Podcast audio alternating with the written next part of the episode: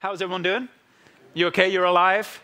You're surviving? Are you glad to be back? A little bit back. Isn't that nice? I'm so glad you guys are here, and we're glad that you are tuning in wherever you're watching from uh, right now. Um, I want to open up a passage of scripture for us today that uh, really means something to me personally. Uh, it's a passage of scripture I've been sitting with for a while. It's one that actually has uh, meant a lot because of some of the things that I've been going through in the last sort of five to six months here in our city, uh, in, in my own personal life. Uh, but it's also one that I think holds some keys in it for how I think God wants us to reemerge and gather back together as a church, as we're planning to do that with our in person services next Sunday. The question in my heart, my soul is how is it that we should gather? How do we come back together? And there's a little bit of that happening right now with you guys in this room and those that are still watching online. But how is it that we are, by the Spirit of God, to come back? What does, in other words, church now look like? And I want to read this passage of Scripture and open up some things to us today. It's found in Mark chapter 2. I'm going to read from verse 1. A few days later, when Jesus again entered Capernaum, the people had heard that he had come home. So many gathered there that there was no room left in his house, not even one outside the door. And so Jesus then inside preached the word to them. Some men came, bringing to him a paralytic carried by the four of them. Since they could not get into him uh, to, towards where Jesus was because of the crowd, they made an opening in the roof above Jesus, and after digging through it, they lowered the mat of the paralyzed man that he was lying on towards Jesus. When Jesus saw their faith, he said to the paralytic, Son, your sins are forgiven. All right, I want you to picture this scene. Imagine with me that you are somebody who lives in Capernaum in the first century. And you've lived there all your life. Maybe you've lived there with your family your whole life. Now, in those days in Capernaum, Capernaum was about 150 families strong in the first century. So, roughly about 1,500 people lived in this town, a pretty sizable town in this area of Galilee. And, one person from this town, a, man called Jesus, who, who you had heard of, had gone out from this town of Capernaum and started to do some stuff around all of Galilee, and he had become famous in the whole of Galilee. And you, living in Capernaum, had heard stories about this famous member of your community. And, and he's gone out, and you hear the stories of what he's done. He, he's become a rabbi, he's teaching people. Uh, you hear stories about how he's actually not just teaching people about the kingdom of God, but he's doing miracles.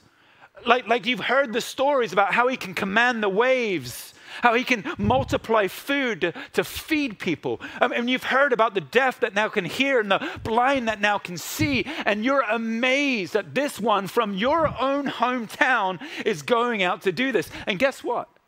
You've also heard that some people are calling him potentially the Messiah, the Son of God, the one that we had longed to hear and to witness and see come to save Israel. Could Jesus from your hometown be actually the Messiah? And now he's come back home.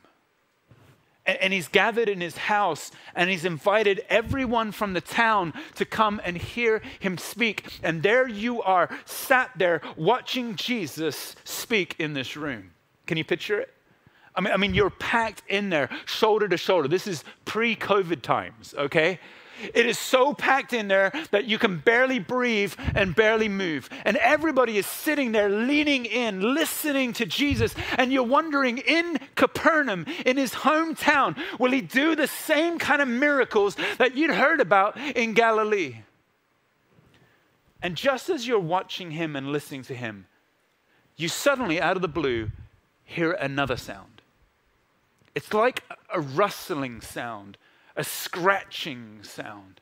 And you're beginning to wonder, where's that coming from? And then suddenly, out of nowhere, dirt begins to fall from the roof onto the floor. And everybody's like, what is going on? And everybody looks up, Jesus included, and, and you can see that there's a small little hole in the roof, and there are these little fingers digging into that hole. And as they're digging, more dirt is falling into the middle of the room, and there's a, a bit of a noise happening, and everybody's wondering, and the, the hole's getting bigger and bigger, and soon the hole is big enough that you can see four people's faces peering into the room. And they keep digging and they keep scratching, and everybody's still looking. And suddenly, out of nowhere, it seems like a sheet covers the hole, and the sheet starts to descend into the room. And you're all wondering, what is going on? And when that sheet gets to about your eye height as you're sitting there, you notice that it's not a sheet at all, it's a stretcher.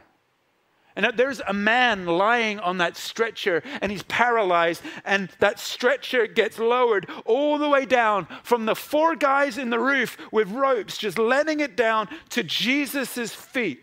And when the mat finally gets onto the ground with a thud, nobody says anything.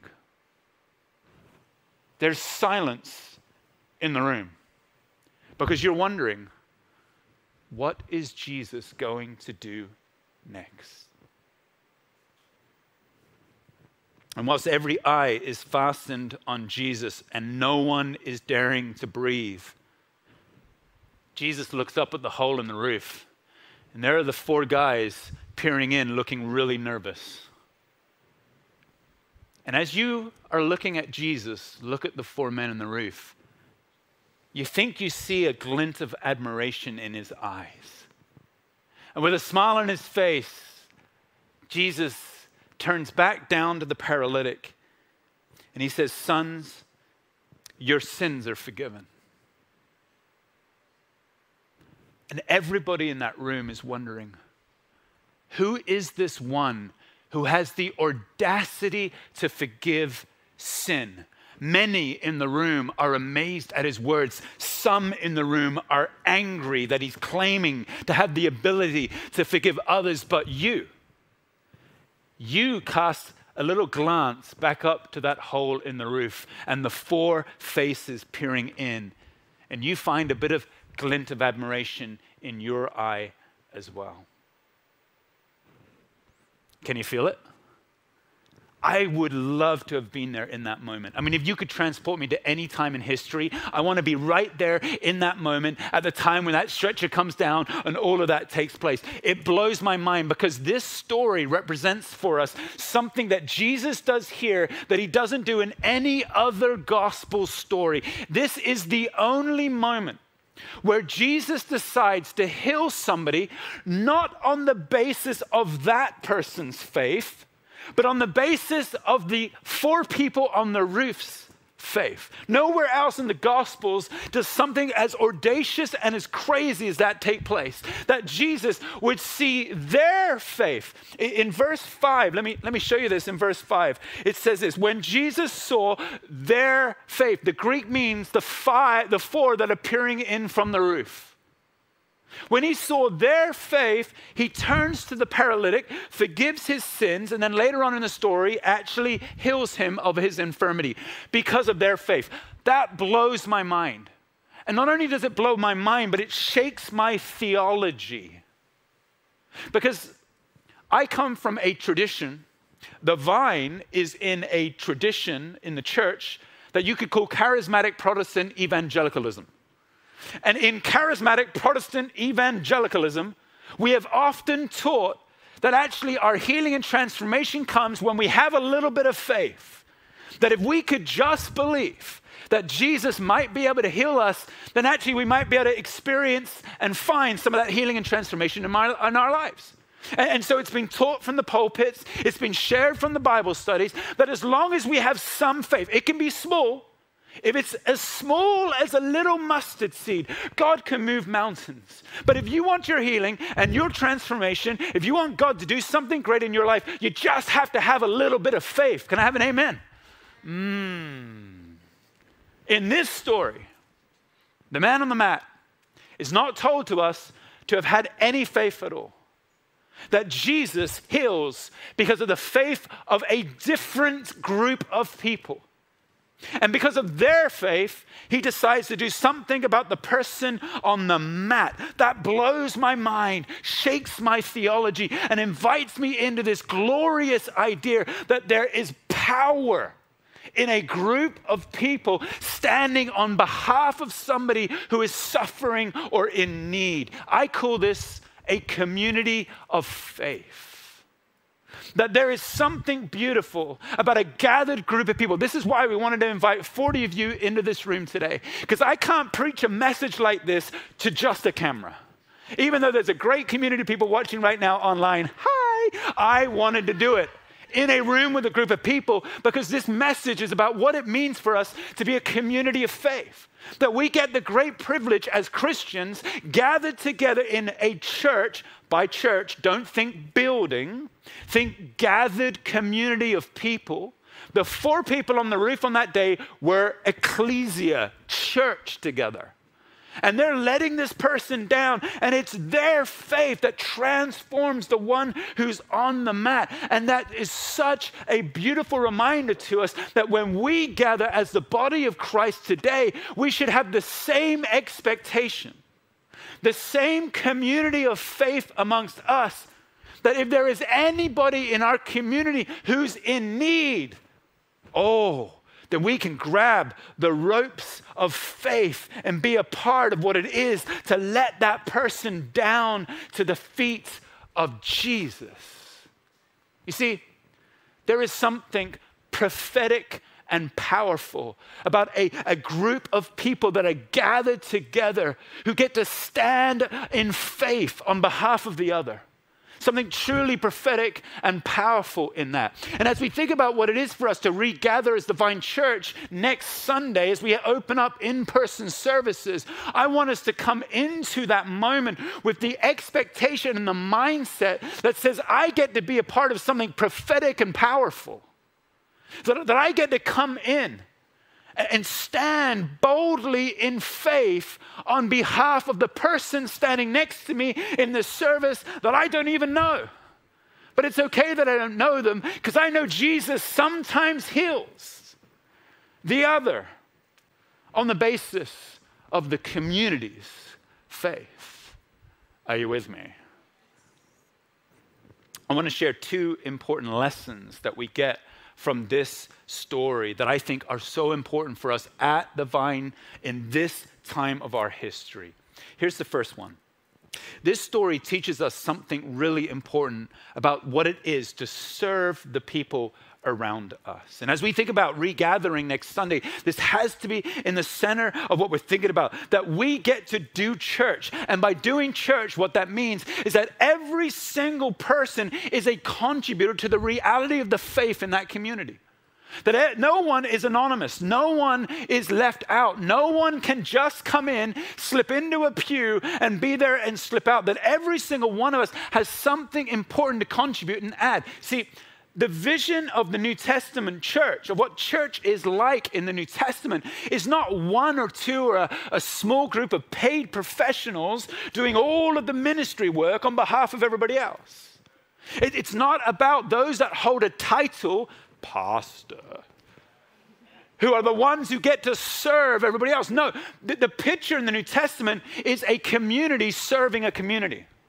It's one another serving one another. That's why I got you today to sit like this. You're facing into one another.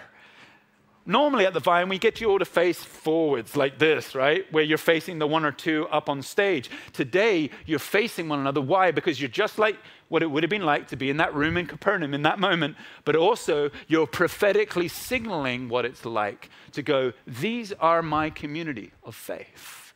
And we get to stand together like those four guys on the roof. And if there is anybody in need, Acts chapter 2, the early church, nobody was in need. Why? Because everybody contributed something towards those that needed it the most. And as we think about reopening at the vine, we must have the mindset is anybody in our community in need right now? Because if they are, no matter how helpless they feel, no matter how hurt they might be, no matter how broken it is, no matter how on the stretcher, they are not alone because I'm on the roof. And I'm going to take up my responsibility and let down the ropes of faith and get that person to Jesus.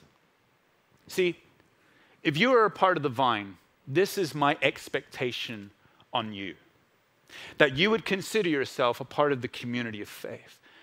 And that you get the opportunity, the privilege to partner with others in letting people down to the feet of Jesus. Imagine what it would be like if we regather next week with that mentality. That's a church I want to be a part of. Here's the challenge, though. We know that that's what Christ calls us to this beautiful community of faith. The challenge is if I put myself in that moment in Capernaum, would I have been on the roof? Hmm. I don't know about you, but if I had been in Capernaum on that day, I think I would have been sat there in a chair. And I would have been sat there in a chair, leaning forward, wondering what Jesus was going to do. And I would have been a part of the crowd. And when I heard that rustling, I would have looked up at the sky and seen that hole in the roof. I would have seen the stretcher being laid down. I would have seen it being placed at the feet of Jesus. I would have wondered whether Jesus was going to be angry, upset, or whether Jesus was going to react. I would have looked back up into the room. I would have seen those four faces. And I would have thought to myself, wow, what amazing faith they have. And I realized that when I think about that story and I think about myself, I am incredibly convicted by the questions that that story asks of me. Here's the question Am I someone who would dig a hole in the roof to get a friend to the feet of Jesus, or am I merely a spectator of somebody else's great faith? When it comes to helping others, am I a passionate digger or a passive, distant observer. Come on, church. Think about it. If I had been there and I had heard some people talk about, hey, why don't we go up on the roof and why don't we dig a hole and whilst Jesus is speaking, we'll, we'll, we'll get a stretcher and we'll, we'll, we'll let this guy down and, and, we'll put him right at the feet of Jesus because Jesus could heal him. I would have been there going, hey, guys, guys, guys, hey, um, I, I don't know if that's such a great idea. I mean, have you thought about it through? I mean, this is Jesus. We don't want to upset him. You know, he's here to teach all the people. We're going to make such a mess. What, what, this is his house. How are we going to pay to repair the hole? Look, there's policies about this sort of stuff. There's way too much risk. What if we do this? Health and safety is going to be on us if we make such a mess in this place. I am not going to get involved in this, guys. I just think it's a bad idea. I realize. Come on, church. I realize I realized that the paralytic would not have wanted me for a friend. mm hmm. It's never been so dangerously easy to be a spectator than right now. And as we reopen next week, the danger is now we can only have 30%, but the danger is we get 30% of spectators in this room. I don't want any spectators anymore. We are living in a time of Hong Kong's history where we can no longer afford to have spectators in the kingdom of God. We, we have such an important thing to be doing in the body of Christ in the next number of years in this city that we love. It is our time to realize that we need to be on the roof digging and not on a chair observing the power of God's kingdom. It's our time to think that if we are going to be making a difference as a church in such an important hour of Hong Kong's history, we need to be asking ourselves are we going to be sitting in the room or digging on the roof? That's the first thing we learn from this story. Here's the second thing while there's absolutely no room for any spectators anymore, we also have to realize that sometimes we will be the guys on the roof, but also sometimes we'll be the person on the stretcher. And one of the great things about church, about gathering together, about being the body of Christ, is that we need to recognize that there are seasons in our lives when we will be one or the other of those people. There's going to be seasons in your life where you're the people on the roof. Where you are filled with the Spirit of God, where God is saying something to you. You feel alive. You've been reading your scriptures, you've been doing your personal spiritual devotions, you've been coming to the church and worshiping. You're feeling like the Holy Spirit is like a, a, a wind behind your back, and you know that you're filled with faith and hope and expectation on behalf of the other. And it's like you've got those ropes in your hand and you're letting down people in the church before the feet of Jesus. If you're in one of those seasons, here's my word for you fan into flame what the Spirit of God is doing in your life. Like lean into that season. The church needs you.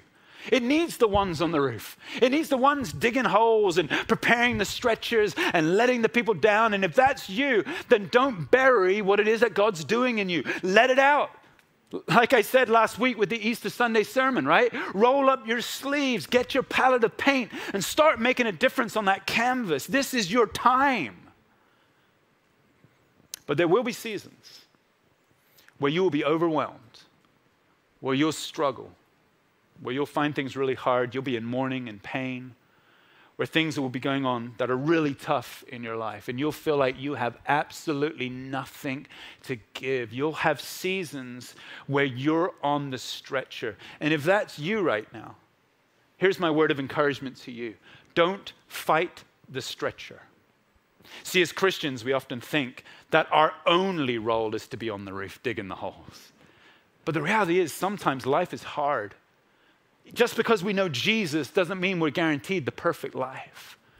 Sometimes things are difficult and hard, and we have to weather the storms of life. And we've all experienced some of those storms lately, haven't we? The problem is, there's often little space in the church to go, I'm on the stretcher.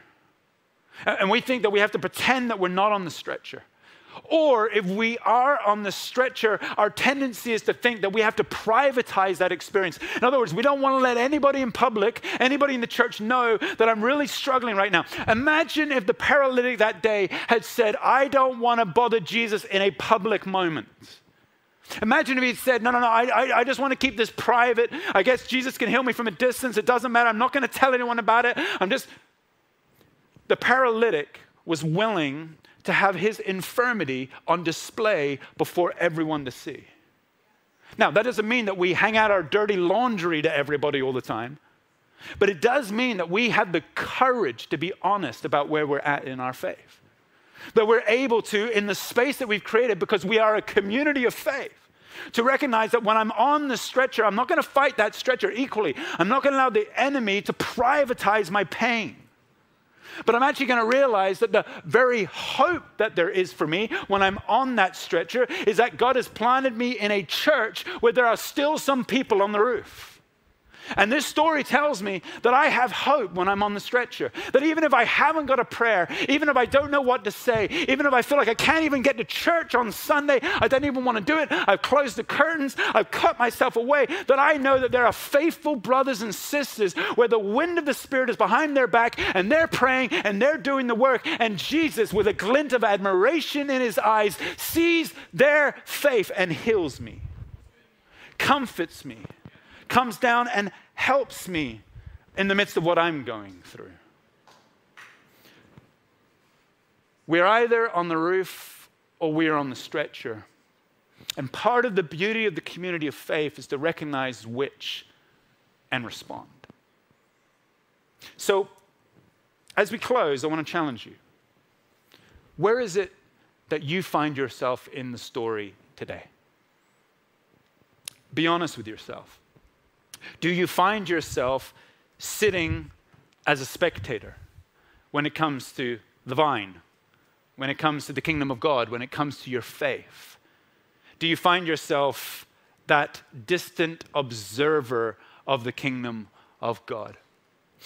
Or are you the one who's on the roof with those ropes of faith in your hand, feeling the wind of the Spirit on your back, lowering people Jesus? Or are you the one on the stretcher today who realizes that you haven't got a lot to give, but equally you have enough courage to make it public? If you're the one who's sitting on the chair, hear this today. It's time for you to wake up and get out of the shadows. I'm going to say that again. If you're on the chair, if you're a spectator, if you're wanting to remain distant, if you want an anonymous Christian life, Hong Kong is not the place for that. Wake up and get out of the shadows.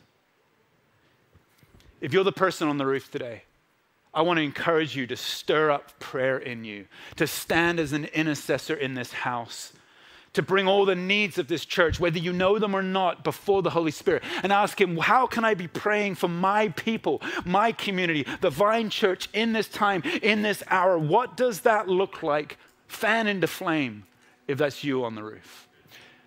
But if you're on the stretcher today, I want you to realize that it's okay to rest at the feet of Jesus.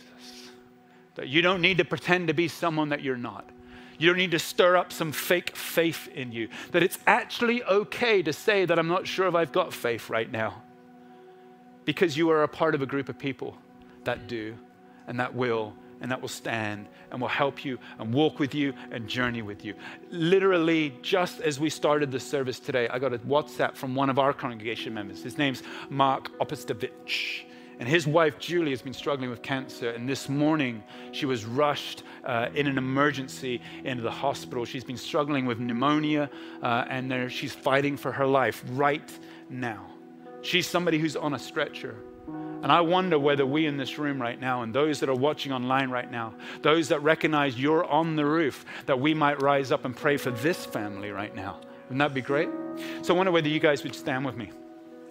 And if you're at home, I want to encourage you just to lean into this prayer time as well. And I'm going to pray for Julie and for Mark, and then I'm going to pray for the rest of us as we respond to the message today. Father, we just stand right now on behalf of this family. Lord, we pray for Julie, who's literally on a stretcher right now, who, Lord, has been rushed into the hospital as we've been doing this service, who's a part of this community of faith, who's been a part of this community of faith for many years who's been in a cancer journey, is struggling with pneumonia right now. Lord, as the community of the Vine Church, we stand on the roof and we lower Julie before the feet of Jesus right now. And we pray in the name of Jesus, Lord, you would come and you would move and you would have your way over Julie, over Mark, that you would bring your spirit of rest, of redemption, of restoration, and of life for this family right now. Lord, we pray that you would be with the doctors and the nurses, those that are at work healing and restoring and redeeming her. We pray, Father, for calmness and peace over the wider family. And Lord, we stand as a community on behalf of Julie and Mark, and we lift them before you right now in the name of Jesus. Just take a moment, church, as you're watching this. Just take a moment now to think about yourself. Are you a spectator? Are you on the roof? Are you on the stretcher? If you're a spectator, it's time to move. If you're on the roof, it's time to pray. If you're on the stretcher, it's time to reach out in honesty this week and let somebody know and invite them to stand over you in faith. Let me pray for you. Lord, whatever it is, whichever of these three perspectives we are today, we come in this moment, Lord, as we prepare as a community of faith to reopen together next Sunday as we prepare to be a church gathered together again. Lord, we want to do so off the back of the inspiration of Mark chapter 2.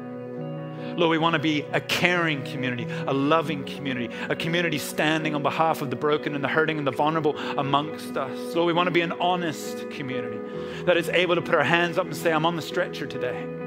Lord, we want to be a church of faith, Lord, standing on behalf of those that are struggling with their faith, Lord. We want to be a church, Lord, that has something to say to the issues of our city and our society in this time, Lord. Lord, we want to be active, the people of the resurrection, Father. And so we pray, Lord, wherever it is, for the spectators, I pray that your spirit would challenge them to rise up. Lord, for those on the roof, I pray that you would give them an intercessor anointing in this hour and in this time. For those on the stretcher, Lord, I pray release of rest over them, to not try to be something they're not, but to rest in the hope that is found being embedded in the community of faith. Lord, we thank you for this. We release it over us. We pray this in Jesus' name. Everyone says,